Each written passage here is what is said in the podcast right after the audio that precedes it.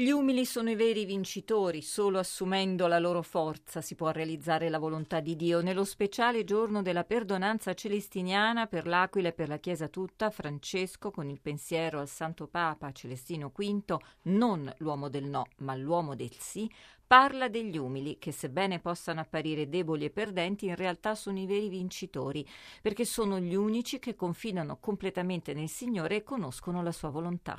Lo spirito del mondo che è dominato dall'orgoglio, la parola di Dio di oggi ci invita a farci umili e miti. E l'umiltà non consiste nella svalutazione di se stessi, bensì in quel sano realismo che ci fa riconoscere le nostre potenzialità e anche le nostre miserie.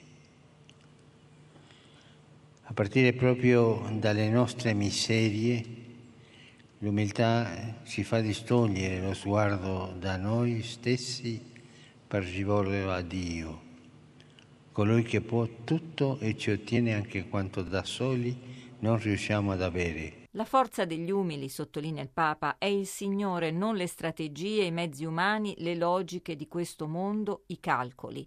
È il Signore.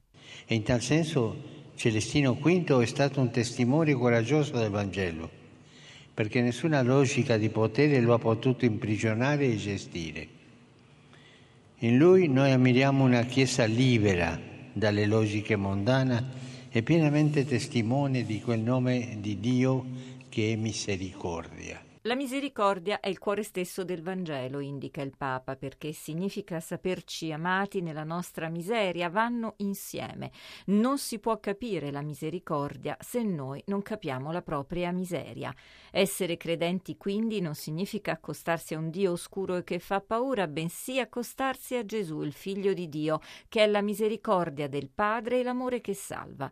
Ma la misericordia è lui, soltanto con la misericordia può parlare la propria miseria. Se qualcuno di noi pensa di arrivare alla misericordia per un altro cammino che non sia la propria miseria, ha sbagliato strada.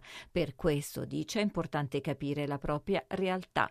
L'Aquila, nei secoli, ha mantenuto vivo il dono di Celestino V.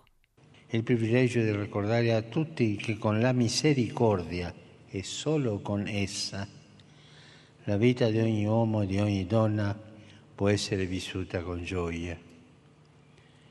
Misericordia è l'esperienza di sentirsi accolti, rimessi in piedi, rafforzati, guariti, incoraggiati. Essere perdonati e sperimentare che ora ciò che più si avvicina alla resurrezione. Il perdono è passare dalla morte alla vita, dall'esperienza dell'angoscia e della colpa a quella della libertà e della gioia. La Basilica di Colle Maggio, l'augurio di Francesco, possa essere luogo di riconciliazione, di grazia, dove poter sperimentare quella grazia che ci rimette in piedi e ci dà un'altra possibilità, il nostro Dio è il Dio delle possibilità. Quante volte, Signore? Una, sette, settanta volte sette. È il Dio che ti dà sempre un'altra possibilità. Possa essere luogo di perdono non solo una volta all'anno, ma sempre, tutti i giorni, perché attraverso il perdono ricevuto e donato che si costruisce la pace. Partire dalla propria miseria e guardare lì come arrivare al perdono, perché anche nella propria miseria sempre troveremo qualcosa di luce che è la strada per andare al Signore. È Lui che fa la luce nella miseria. La potenza della misericordia di Dio che entra nella miseria delle nostre vite muove un passaggio a braccio del Papa. Oggi al mattino, per esempio, ho pensato in questo quando eravamo arrivati all'Aquila e non possiamo atterrare, non potevamo atterrare. Nebbia fitta tutto scuro, non si poteva. Eh, il pilota dell'elicottero girava, girava, girava, girava. Alla fine ha visto un piccolo buco e è entrato lì, è riuscito. Un maestro, no? Ho pensato nella miseria.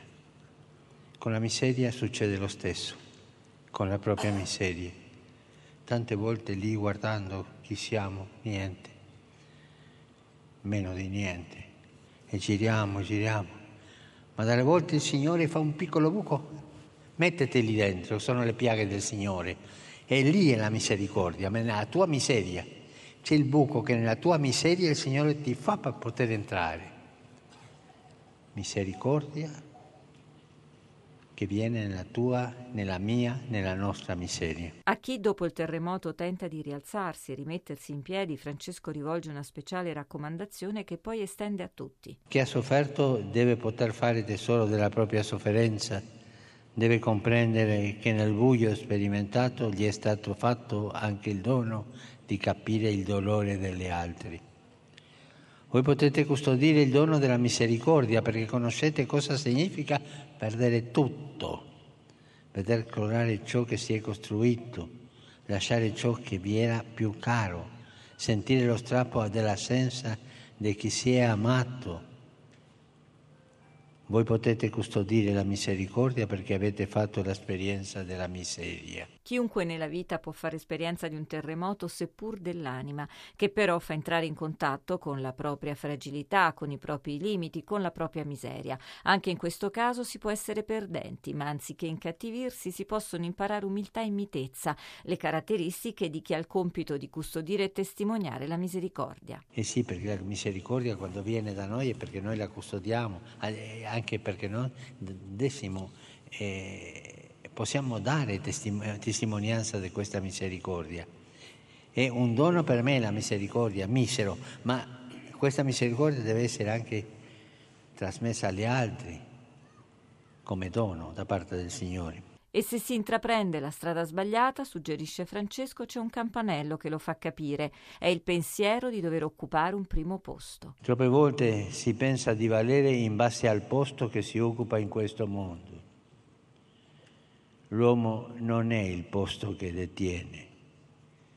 L'uomo è la libertà di cui è capace e che manifesta pienamente quando occupa l'ultimo posto o quando gli è riservato un posto sulla croce. La vita del cristiano non è una carriera alla maniera di questo mondo, ma lo è alla maniera di Dio, venuto per servire, non per essere servito. Finché non comprenderemo che la rivoluzione del Vangelo sta tutta in questo tipo di libertà, continueremo a assistere a guerre, violenze, ingiustizie, che altro non sono che il sintomo esterno di una mancanza di libertà interiore.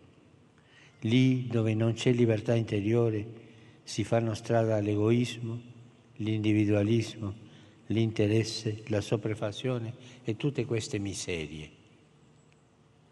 E prendono il comando le miserie. L'augurio del Papa è che l'Aquila sia dunque davvero capitale di perdono, capitale di pace e di riconciliazione e che l'intercessione di Maria Salvezza del popolo aquilano ottenga per il mondo intero il perdono e la pace. La consapevolezza della propria miseria è la conclusione, è la bellezza della misericordia.